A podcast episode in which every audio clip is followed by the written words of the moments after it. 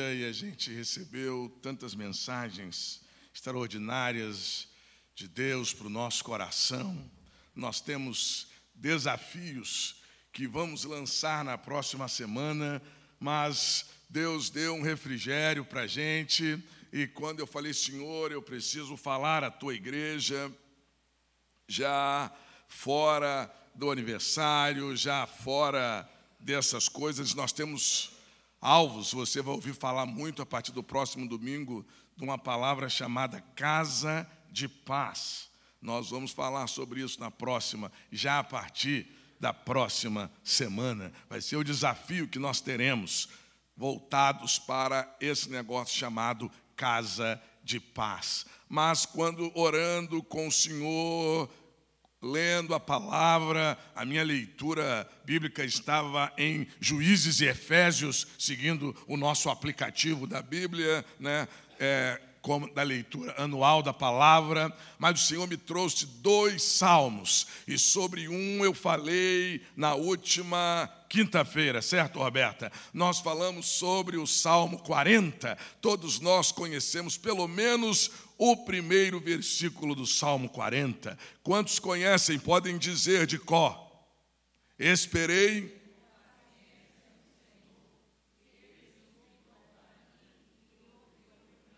Esta é a versão mais popular, mas na quinta-feira a gente falou, vimos algumas versões. Esperei confiadamente no Senhor, pus a minha confiança no Senhor. E nós vimos que vale a pena esperar em Deus, no mundo em que tá, as coisas são tão rápidas, no mundo em que a gente é instado a resolver as coisas com pressa, no mundo em que a gente não pode esperar muito. O salmista, ele nos leva para fora da caixa, o salmista nos leva para fora dessas coisas que nós queremos para ontem, e ele diz: Vocês devem esperar no Senhor.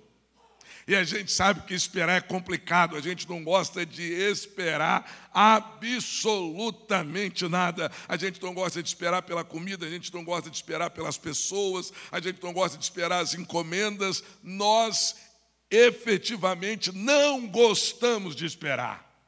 Mas nós temos que desacelerar, nós temos que pisar no freio ou tirar o pé do acelerador. Quem é motorista sabe que, às vezes, quando a gente desce a serra, a gente deixa simplesmente o carro descer engrenado na marcha e acontece o efeito do freio a motor. O próprio motor vai segurando um pouco do carro sem que nós precisemos precisar pisar no freio. Nós precisamos desacelerar e esperar no Senhor. E o salmista vai dizer que quando a gente espera no Senhor, acontecem alguns fenômenos extraordinários. E o primeiro fenômeno que acontece quando a gente espera no Senhor é que ele se inclina para nós, ele se abaixa para nós, ele desce até onde nós estamos. E eu falei na quinta-feira que o Senhor, eu gosto da explicação da palavra misericórdia. E a palavra misericórdia é a junção de duas palavras, miser, que é o radical de miséria, e o córdia, que é uma derivação do cardia, que quer dizer coração. Então, miséria e coração é pobreza e coração. Então, quando a gente diz Senhor, entra, é, age com misericórdia na nossa vida. Nós estamos pedindo, Senhor, põe o teu coração na minha pobreza, põe o teu coração na minha necessidade, põe o teu coração naquilo que eu preciso. E Deus, ele se inclina para nós, ele põe o seu coração na nossa pobreza. Segundo lugar, o salmista vai dizer: Esperei com paciência no Senhor, ele se inclinou para mim e ouviu o meu clamor. Há um processo de audição da parte de Deus. E a gente sabe que ouvir é uma coisa completamente diferente só do escutar. Às vezes, minha mãe falava ouvido de mercador. Eu me lembro que o Antônio tinha aquilo que a gente chamava lá em casa de audição seletiva. Falava, Antônio faz isso, Antônio faz aquilo. Ele não saía do lugar, não se mexia. Aí, quando a gente dizia, Tchau, a gente vai sair. Ele largava tudo e desembestava para a porta. Então o Antônio, ele não era surdo, ele tinha uma audição seletiva. Ele só escutava o que ele queria. A Bíblia diz que Deus nos escuta, ele ouve o nosso clamor. Esperei com paciência no Senhor, ele se inclinou e ouviu o meu clamor. Ele me tirou de um charco de lodo, de, ou de uma, em algumas versões, essa eu gosto mais. Ele tirou-me de um tremedal de lama, Ele transformou a minha situação. Quando a gente espera no Senhor, Ele transforma as, situações. Às vezes nós queremos agir por nós mesmos e aí nós colocamos tudo a perder. Quando a gente quer fazer com a nossa própria força, e já dizia Martim Lutero no hino Castelo Forte, numa das estrofes, a nossa força nada faz. Quando esperamos no Senhor, Ele transforma a situação. Alguém escreveu, eu não sei, em algum lugar ou de alguém, eu li que alguém escreveu numa mídia social. Deus abre portas aonde só tem paredes. Eu achei fantástico isso. Deus abre porta, portas aonde só tem paredes. Em segundo, em último lugar, quando a gente espera no Senhor, além dele se inclinar, além dele nos ouvir, além dele transformar a nossa situação, o Senhor nos dá esperança. Sabe por quê? Porque ele coloca em nós um cântico novo. Salmista vai dizer: Ele colocou meus pés sobre uma rocha firme e um pôs um novo cântico na minha boca. Só canta quem tem esperança, irmãos. Quem não tem esperança não canta. Isso não tem a ver com afinação, isso não tem a ver com dom, porque quem canta, já diz o ditado popular, os males espanta. Você canta debaixo do chuveiro, você canta na rua, você canta no coro, e a gente só canta quando o nosso coração tem esperança.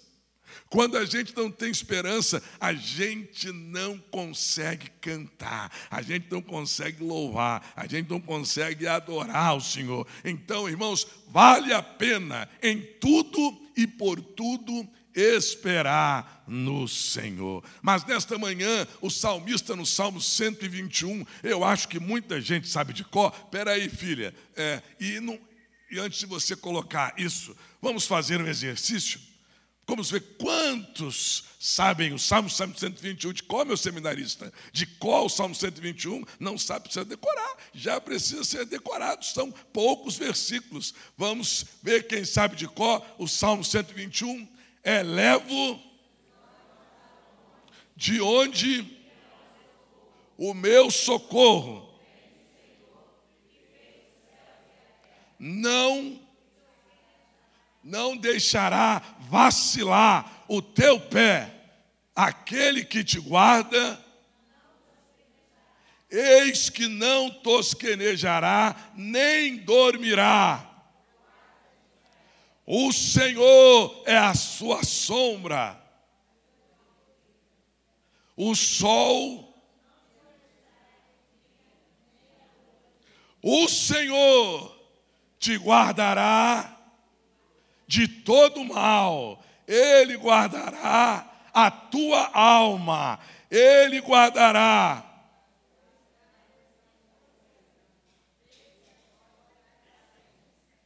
Dever de casa.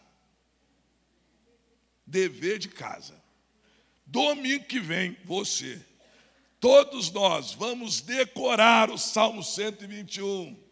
Vamos decorar todos os Salmos 121 e vamos recitar bonito nas duas celebrações a plenos pulmão e plenos pulmões. Plenos pulmão foi horrível, né? Foi igual, oi. Está gravando? Pelo amor de Deus, não grave isso não, gente. Não publica isso não. Pelo amor dos meus filhinhos, não publique isso a plenos pulmões. Diz que o narrador de futebol disse: Olha, Fulano está correndo tanto, parece que tem dois pulmões. vamos declarar apenas plenos pulmões. Agora vamos recitar é, com o auxílio da projeção e dando ênfase no Senhor. Vamos lá. Levanto os meus olhos para os montes e pergunto: de onde me vem o socorro? O meu socorro vem do Senhor, que fez os céus e a terra. Ele não permitirá que você tropece, o seu protetor se manterá alerta. Sim, o protetor de Israel não dormirá, ele está sempre alerta. O Senhor é o seu protetor, como sombra que o protege, ele está à tua direita. De dia o sol não ferirá, nem a lua de noite.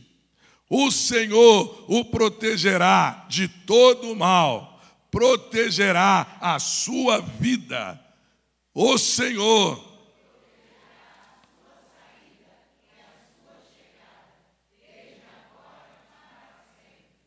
Amém. Queria depois que colocassem na revista e corrigida, porque aí é, é, que o pessoal conhece mais e a gente vai recitar depois. Meus queridos irmãos, caminhando, este salmo ele nos enche de esperança.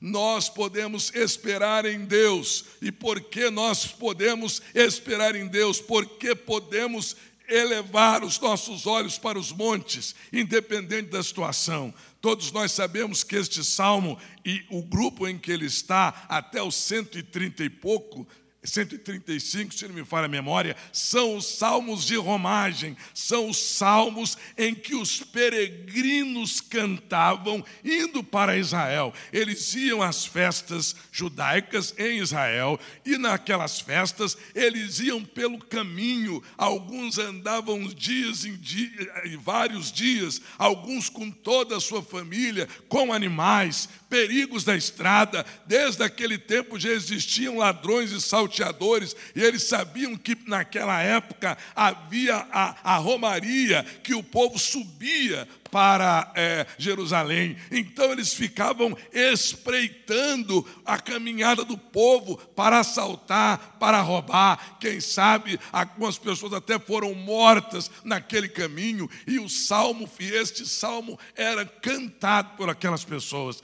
Nós sabemos que os salmos era o cantor cristão da, da, do povo judeu. Até hoje, se você entrar numa sinagoga, você vai ver que eles cantam os salmos. Numa missa católica, também numa missa católica, os salmos também são cantados pela assistência que assiste o culto católico. Mas este salmo, ele é um salmo que é para nos dar esperança. E por que este salmo? Ele nos, ele nos dá esperança.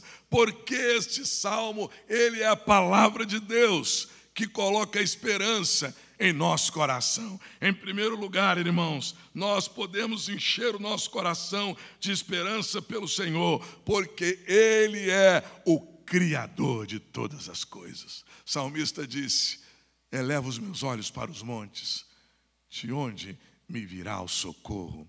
O meu socorro vem do Senhor que fez os céus e a terra. Deus, irmãos, é criador de todas as coisas, e quando a gente pensa no Deus criador, a gente se volta para o Gênesis, e no versículo 1 vai dizer: No princípio criou Deus os céus e a terra. A terra era sem forma e vazia, havia trevas na face do abismo, e o Espírito de Deus se movia sobre a face das águas. Não existia nada, irmãos e quando a gente vai acompanhando a narração ou a narrativa da criação, a gente vai ver que Deus criou as coisas pelo poder da Sua palavra. Nós podemos ter esperança em Deus, porque Deus é um Deus criador. Quando estudamos sobre o credo, sobre aquilo que cremos, nós estudamos aquele ponto do credo que diz: crê em Deus Pai, Todo-Poderoso, Criador dos céus e da terra. É Deus que cria, irmãos, é Deus que chama a existência as coisas que não existem, é Deus que opera as coisas, e às vezes nós não vemos esperança, nós olhamos para um lado, para um outro, e não vemos saída, não vemos porta, não vemos janela, não vemos ninguém que pode nos ajudar, mas Deus, Ele é Criador, então eu posso esperar nele, porque Ele cria situação de onde não tem de onde não vem, de onde nós não esperamos, Deus envia o recurso, Deus envia o refrigério. Eu me lembro na Paula quando minha mãe foi diagnosticada com câncer e mesmo tendo todo conhecimento é, com médicos, nós não conseguíamos encaminhamento e queríamos que ela fosse para o INCA.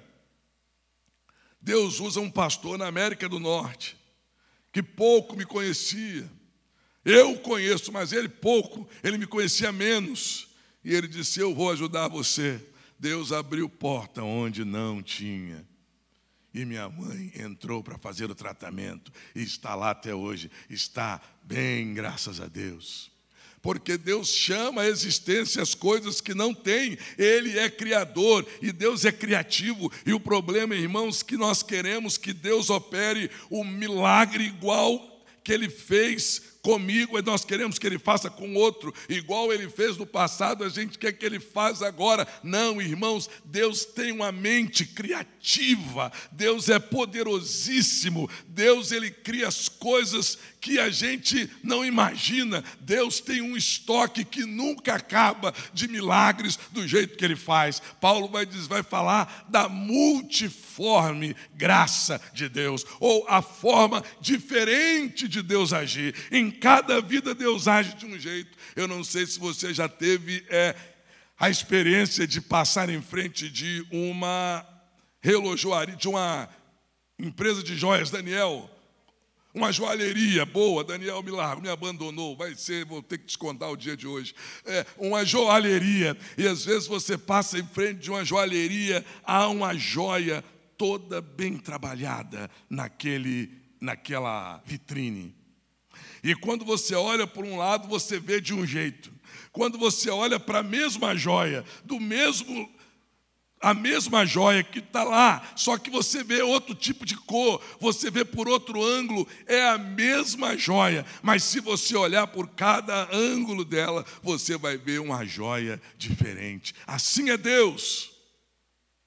Deus não é estático, irmãos. O problema é que nós estamos se relacionando pensando que Deus é estático pensando que o estoque de milagres de Deus já acabou, pensando que Deus já criou tanto e agora ele já não cria mais nada. Não, irmãos, Deus ainda tem poder suficiente para surpreender todos nós juntos.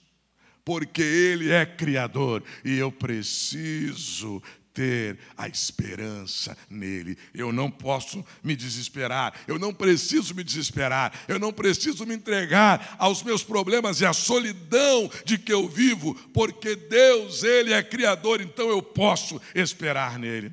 Segunda coisa que eu aprendo no salmista, além de eu posso encher o meu coração de esperança em Deus, porque Ele é Criador, mas em segundo lugar, Ele é o sustentador. Um teólogo chamado Langston, que essa geração moderna de pastores não gosta muito de Langston, mas Langston vai dizer que Deus é criador e sustentador de todas as coisas. O salmista continua no versículo 3 e ele disse: Ele não deixará vacilar o teu pé. Aquele que te guarda não tosquenejará. Próximo, eis que não tosquenejará e nem dormirá o guarda de Israel. Deus, Ele é o nosso sustentador, Ele sustenta, nos sustenta para que nós não tropecemos com os pés na pedra, nas pedras. E a gente sabe que o caminho antigamente era pedregoso, caminho de buraco, passavam às vezes por caminhos cercando as montanhas, e, os, e, e, aqueles peregrinos cantavam que Deus os sustentava, a fim de que os seus pés não tropeçassem. Irmãos, e quando a gente fala de tropeço, a gente sabe que podemos tropeçar em todas as coisas, e existem vários tipos de tropeço. Existem os tropeços que são da vida. Existem tropeços, se nós não olharmos, nós nos tropeçamos e caímos, mas Deus, Ele nos sustenta nesses. E nós sabemos também que Deus cuida de nós nos tropeços que o inimigo coloca no nosso caminho.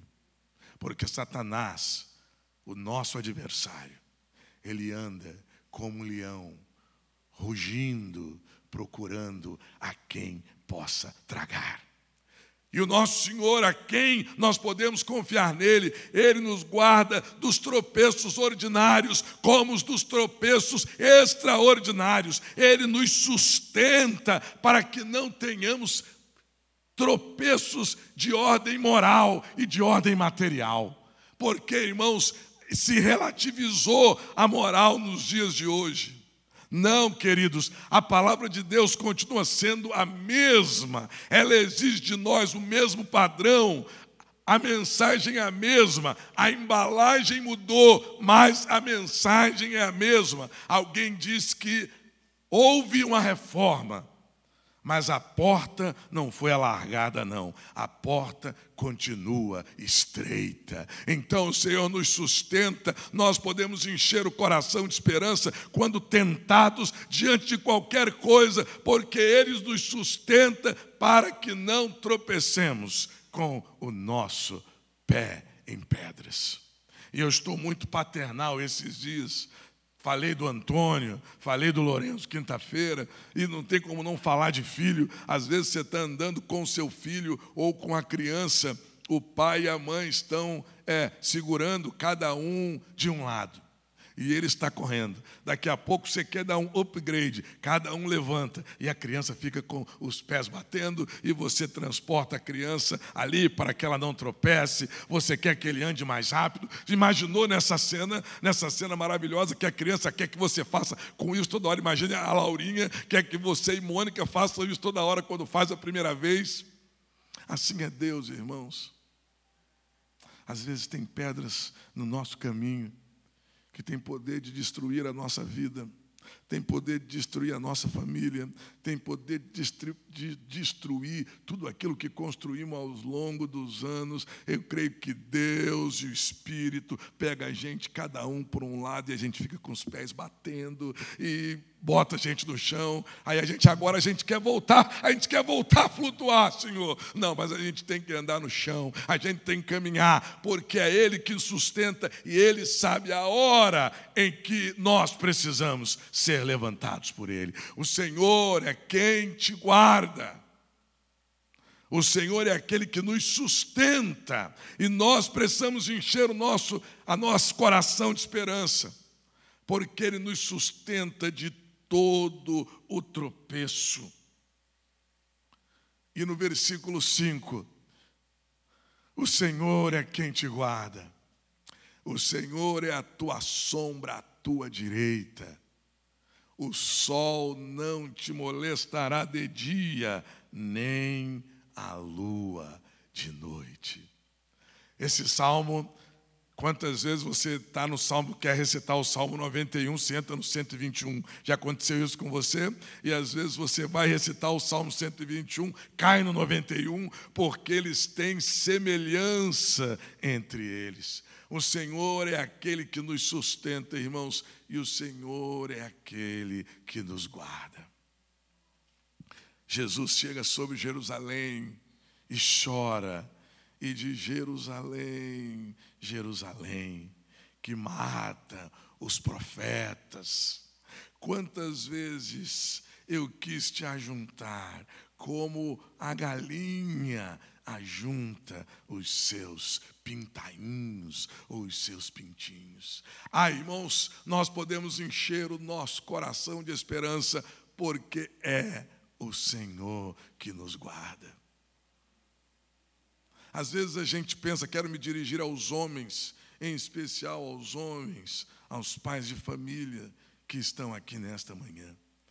Às vezes a gente acha que somos nós que provemos para a nossa família sustento, segurança e alimentação E a gente que faz tudo, né? E a gente pensa, que seria da, da mulher e das crianças se a gente fosse embora? É nós, como diz aí. Aproveitar que está gravando, né, Betinha? É nós, como diz o outro. É nós. Queridos, louvo a Deus pelos homens desta igreja que com lutas trabalham duro para sustentar, guardar e proteger a sua família.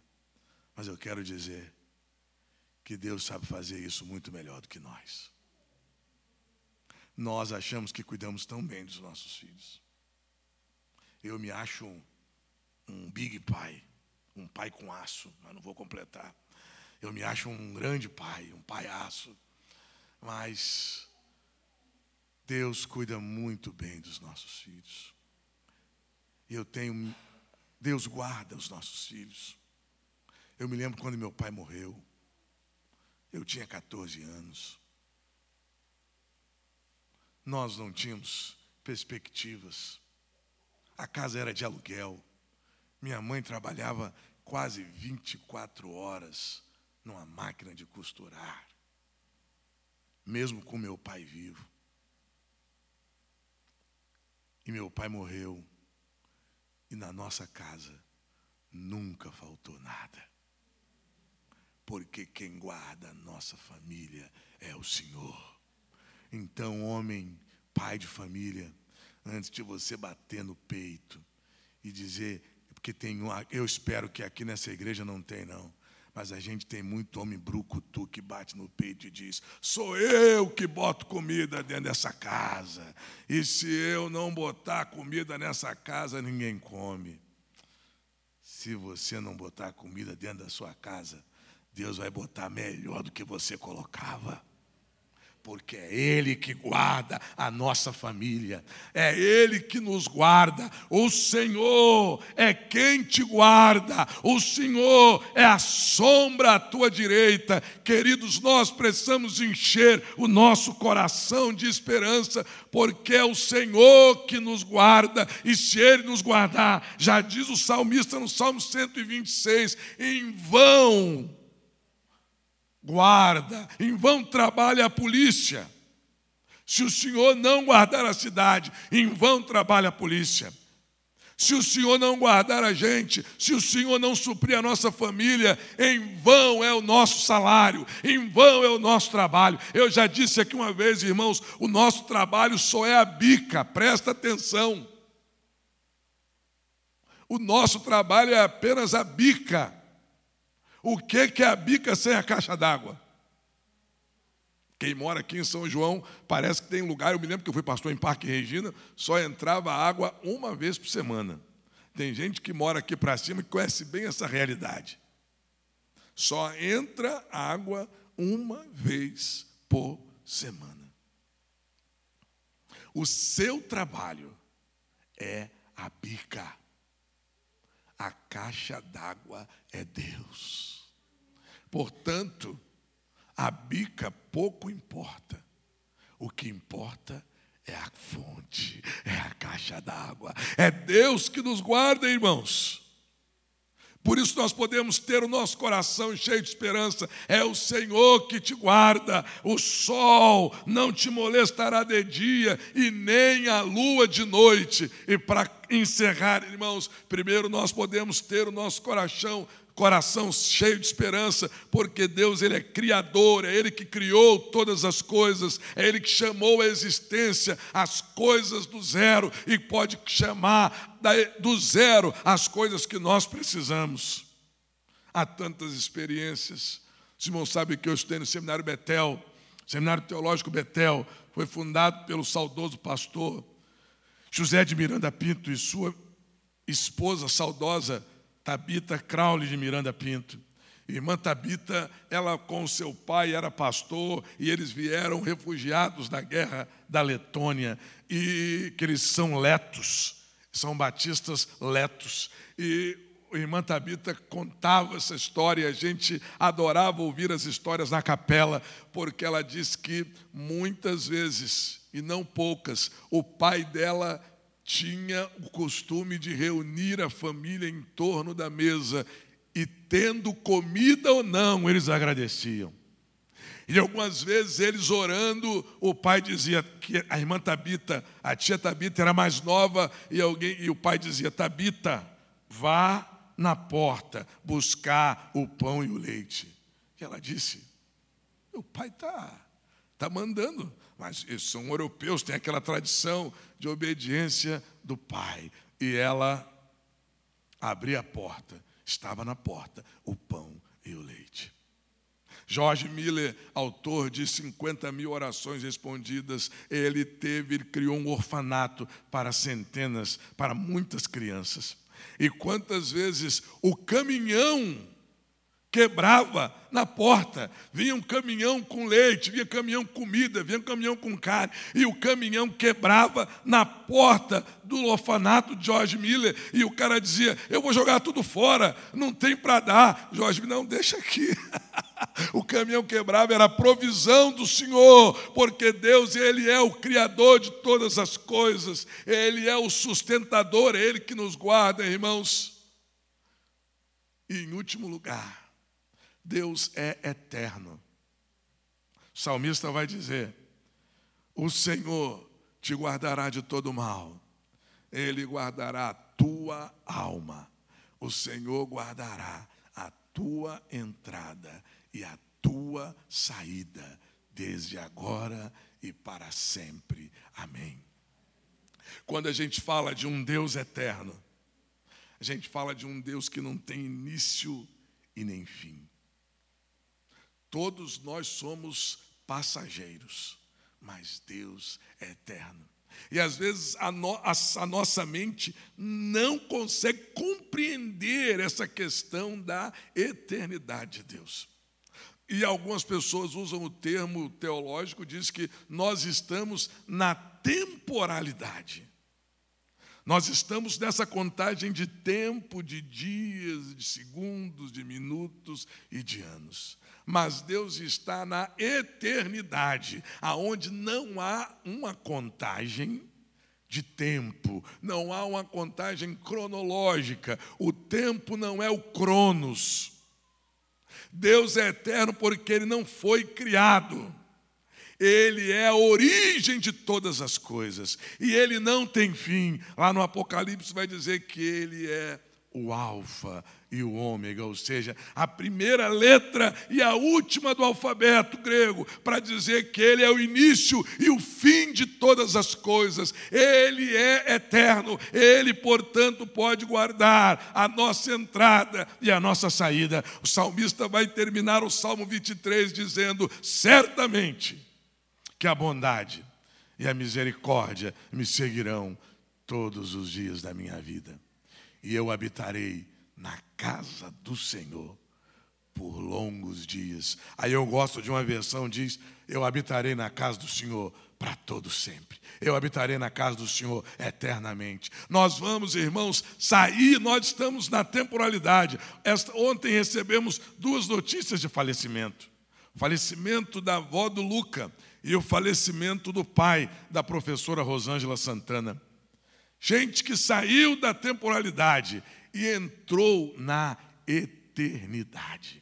Nós, irmãos, podemos ter o nosso coração cheio de esperança, porque o Senhor, Ele está conosco na temporalidade e nós vamos viver com Ele na eternidade, aonde não há pranto, aonde não há dor, aonde não há doença, aonde não há sol causticante, aonde não há frio demasiado, aonde não há problemas, porque Ele está lá, aonde não há fome, aonde não há pranto, aonde não há guerra, e nós, irmãos, precisamos, como igreja, termos a nossa fé em Deus. Nós precisamos encher o nosso coração de esperança. Eu sei que é muito difícil para algumas pessoas. Ah, pastor, o senhor está dizendo que tem o coração de esperança porque os seus filhos são perfeitos, porque a sua casa é, é, é, está confortável, porque o senhor tem um automóvel, porque acontecem coisas boas, porque o senhor tem o seu salário, porque não lhe falta nada. Querido, nós somos chamados a ter o nosso coração cheio de esperança em Deus, independente da situação. Quando as coisas vão boa ou as coisas vão ruim, você pensa que só tem problema quem falta comida, você pensa que só tem problema quem não tem dinheiro, você pensa que só tem problema quem não tem casa. Não, querido. Se você andar agora na, nas áreas mais ricas do Rio de Janeiro, são os maiores consumidores de remédio tarja preta. São maior consumidores, são maior pessoas que não conseguem dormir e tem tudo, e tem um carro extraordinário na porta de casa, tem um apartamento que abre até com um pensamento. Ele chega, pum, a porta abre. Mas é alguém que não tem paz, é alguém que não tem alegria, é alguém que não tem satisfação. Pouco, poucos anos agora a gente está vivendo o Pan-Americano. Mas sempre nas épocas das Olimpíadas se lembram daquele nadador Michael Phelps. É isso, Daniel? Que conquistou inúmeras medalhas de ouro. E aquele cara parece que com 20 anos, ele já tinha conquistado tudo que ele podia conquistar com 20 anos. Ele já era o maior nadador do mundo, ele já tinha conquistado medalhas, ele já tinha conquistado tudo. E aquele cara entrou numa depressão, entrou num, num um, um descendo e quase se matou. Quando eu era criança, bem pobre, lá em Barbacena, eu pensava que quem tinha, não tinha comida, quem tinha casa, quem, minha casa tinha goteira. Quando chovia, aquele monte de panela espalhada, é, aquelas telhas francesas, né? É, o pessoal nem conhece muito aquelas telhas de barro, chamada francesa, que aqui a gente tinha ainda, nessas casas aqui, tinham casa de telha francesa, a gente tinha casa de telha francesa, e quando chovia, a gente tinha que botar panelas, e de madrugada aí tinha que tirar as coisas do lugar. Aí eu ficava pensando, cara, isso é muito ruim morar numa casa dessa. Que isso, não, de fato era, né? Não era a pior coisa do mundo, né? É, ter uma casa com goteira. Pior é quem não tinha casa. A gente tinha, pelo menos morava numa casa com goteira. Eu ficava imaginando que quando não tinha o que eu queria comer, as coisas que eu queria, que quando a gente tivesse tudo, a gente não teria problema. Lê do engano, irmãos. Lê do engano. Todas as pessoas têm problemas. Mas nós, os crentes em Cristo Jesus, passamos por problemas mas temos esperança e não podemos perder a esperança, porque Deus, ele é criador de todas as coisas, porque Deus é sustentador de todas as coisas, porque Deus nos guarda e porque Deus é eterno. Que nessa manhã nosso coração saia daqui com renovados com esperança que a gente possa encher mesmo o nosso frasco de esperança, independente da luta que você está passando, seja ela de desemprego, seja ela de doença, seja ela de relacionamento, seja ela com você mesmo, que tem dia que a gente não quer falar nem com a gente mesmo, né? Tem dia que a gente acorda, ah, eu não queria nem me ver mesmo, eu não queria nem falar comigo mesmo. Às vezes é com você mesmo. Eu quero dizer que você encha o seu coração de esperança. Encha o coração de esperança. Por causa, não por causa dos problemas, não por causa de você, mas por causa de Deus. Estamos no inverno e uma casa, enquanto Vinícius vai para o piano, havia uma casa de. Os irmãos mais antigos se lembram de uma loja que vendia roupas e o frio batia. Quem é? É o frio. Aí o frio, a propaganda dizia que não adianta o frio, porque ele tinha os cobertores da marca X. Quando o problema vir na sua casa, se diga para ele: Eu tenho esperança. Jesus é a esperança que eu preciso. Você pode entrar, você pode fazer bagunça, mas você vai embora, porque meu Deus é poderoso para fazer infinitamente mais daquilo que pensamos ou daquilo que pedimos. O choro pode durar uma noite, mas a alegria vem ao amanhecer. Curve a sua cabeça nesta hora e peça ao Senhor para encher o seu coração de esperança. Encha o seu coração. Peça ao Senhor. Fala, Senhor, eu quero ter o meu coração de esperança em relação a tal problema. Nomeie o problema que você tem. O que você tem, não, o que você está passando. Não fique com esse problema. Você está passando por ele. Ele não é seu. Nomeie para o Senhor. Senhor, eu quero ter o meu coração cheio de esperança em relação a estas coisas. Talvez seja a falta de fé, talvez você esteja com a frieza espiritual, talvez seja algo que você precisa colocar diante de Deus